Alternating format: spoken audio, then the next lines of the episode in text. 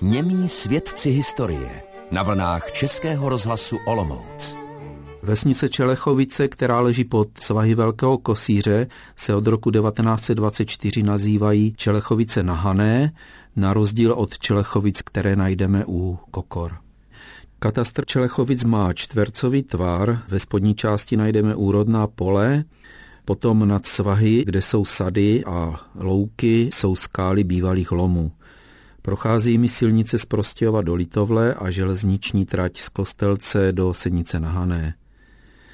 Známý čelechovický devon jsou nálezy z kamenělin z mělkého moře starého asi 350 milionů let.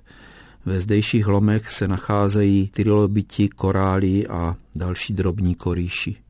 Tyto lokality jsou chráněné jako Růžičkův lom a státní lom, jsou chráněné jako geologické lokality, ale celé to území je chráněné jako přírodní park Velký Kosíř.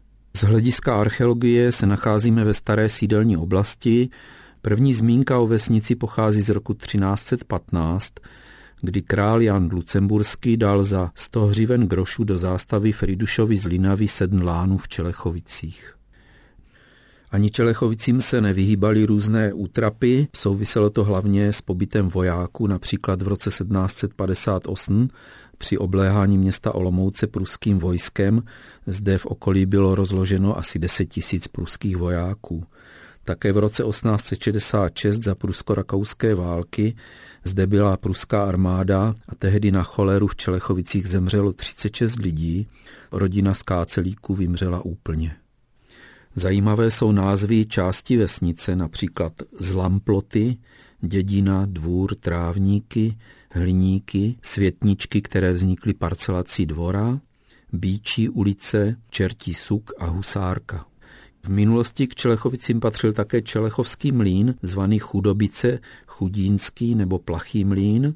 Připomíná se už v roce 1315, ale dnes je na katastru Kostelce. Byl zde také známý Čelechovský rybník, který je dnes vysušený. V minulosti se obyvatele zabývali hlavně polním hospodářstvím, ale byli zde také dělníci pracující v cukrovaru.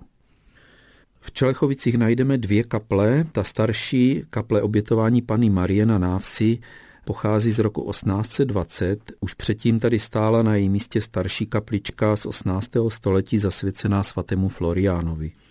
Nový zvon v kapli byl vysvěcený v roce 1992 a má název Mária. Předešlé zvony byly vždycky zrekvírovány ve světových válkách.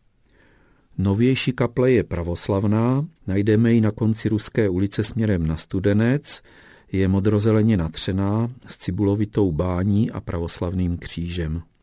Základní kámen této kaple byl položen 22. června 1941 zrovna v den, kdy německá vojska napadla Sovětský svaz.